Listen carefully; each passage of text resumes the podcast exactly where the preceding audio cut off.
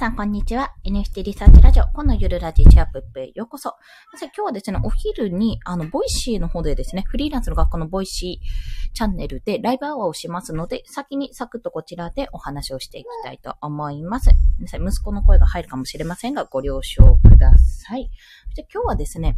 昨日か一昨日かな、戦略のお話をしたと思うんですけども、それのに付随するお話、迷った時の対処法ですね。ということについてお話しします。これ NFT クリエイター云々関わらずなんですけども、私の状況、今の状況を客観的に見て、どうやって対処していくかってお話をしていきますね。NFT クリエイターなのにブログ書いてていいわけっていうお話でございます。はい。それと同様に、例えばライターだけどウェブライターをやってるのに、例えばウェブライターやってるのに NFT 作ってていいのかとか、例えば私の場合、ウェブデザイナーとかが主流なわけじゃないですか、一応。デザインとか書く方が、そういった意味で執筆じゃなくて、イラストレートの方ですね。書く方が主流なのに対して、何をやってるんじゃいっていうところになるかと思うんですよ。だったら、NFT クリエイターを名乗ってるんだから、自分の作品を作って売るっていうのが本筋でしょ？本業じゃないのってところが、おそらくね、突っ込まれるであろうと感じているわけなんですよ。で、私自身も結構そこは迷いを生じてます。ただ、こういった迷った時に、自分はこのままでいいのだろうか、発信テーマを変えた方がいいのだろうか、とかいうふうにね、考えてる時に、じゃあどうしたらいいかっていうところです。その時の対処法についてお話をします。ちょっと前置き長くなりました。で、対処法として言うのは、最終的に自分がどうなりたいかのゴールを明確にしておくってことです。もう。で、その間に、どういう、転職をね、例えば転職を繰り返してだろうと、どういう発信内容が変化しようともそこは変わらないと。最終的にどうなりたいかなんですよ。で、私の場合なんですね。今回、自分の作品、猫さんを、作るにあたって、一応ね、第1期、初期作品は全部ミントしたんですね。購入できるようにはなってます。で、それ第2、第3とどんどんやっていくのと、スピンオフじゃないですけど、この猫さんにこういう物語を絡めたら面白そうだなっていうのを、私は新作コレクションとして出そうと思っていたんですよ。今、脳内で作ってるようなとこですけど。で、そっちに力を入れないで、じゃあなんで今ブログとか、最終的に昨日のライブでお話しした、ライターですね。まさかの、ブログなんですけど、それもブログの構成とか執筆なので、記事作成なので、ライターでもあり、ライティングでもあり、ある意味アイキャッチ画像とか作ったりするとデザインの要素も関わってくるんですが、そういった方に力を入れ出したのかっていう話になるんですよ。この、ライティング案件に関してはたまたまなんですけど、偶然なんですけども、別に引き受けないこともできたんですよ。もちろん。引き受けないこともできたけど、じゃあなぜやったか。クリエイターだろうっていうところなんです。それは単純に私の、現状の、戦略的に、今、ガンガン作ったところで、資金が尽きるだけだなってことを思ったんですね。資金がないと結局何も動けないし、これで一番私の最悪のパターンっていうのは、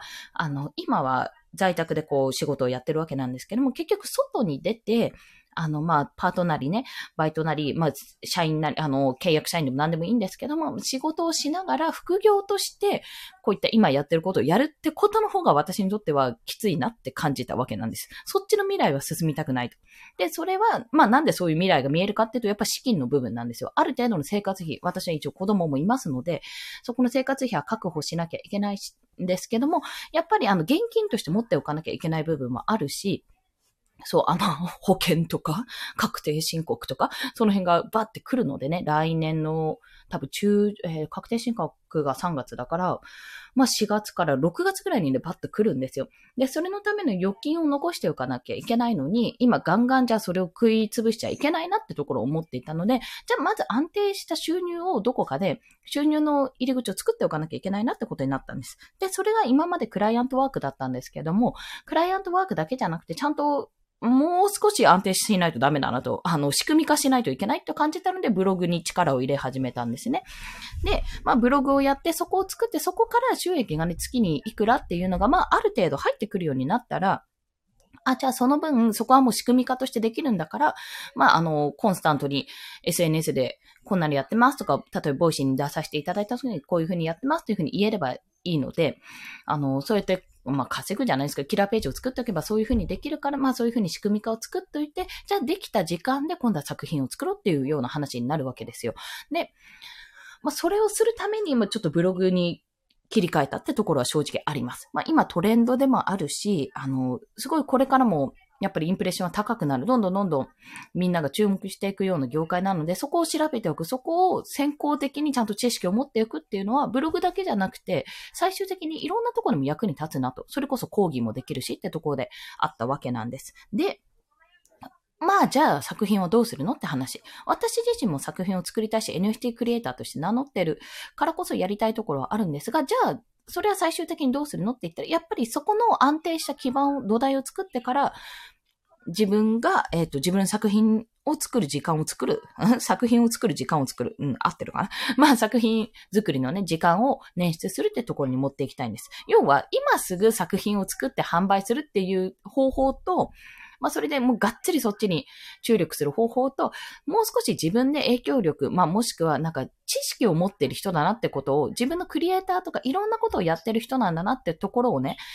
サポーター的な役割ですよね。そっちの方に力を入れて、後からコレクション出すかっていう、その二軸じゃないですけども、2点だけじゃないんですけども、そこの選択を迫られたときに、私は、今はちょっと辛いなと、作っているよりもブログとかを作っていた方が安定的にもらえるなってことを感じたのでやったわけなんですね。なので、これに関しては、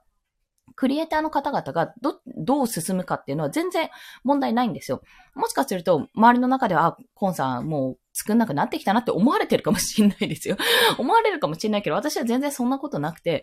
ちょっと一歩遅れてからやろうとか、先人がどういうことをやってるのか見ながら自分もやっていこうと。自分もやっぱり物語を作っていきたいし、ストーリーを作っていきたいし、ゲームとか、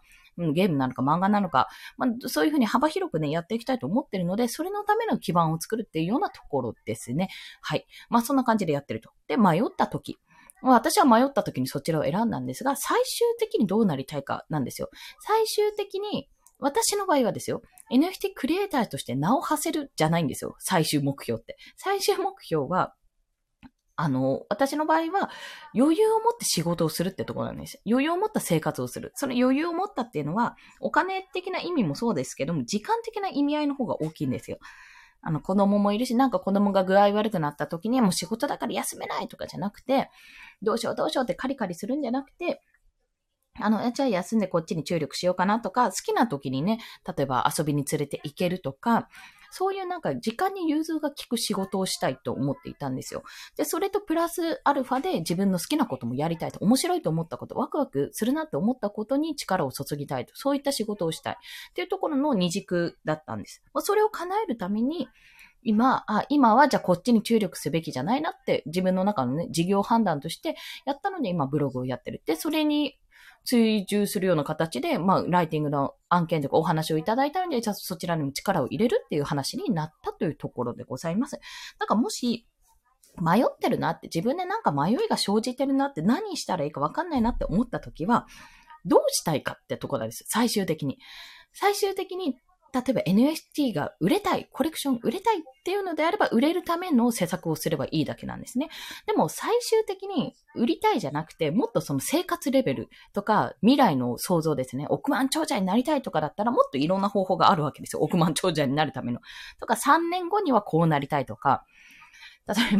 ば、私、クイズノックが好きなんですけど、YouTuber の、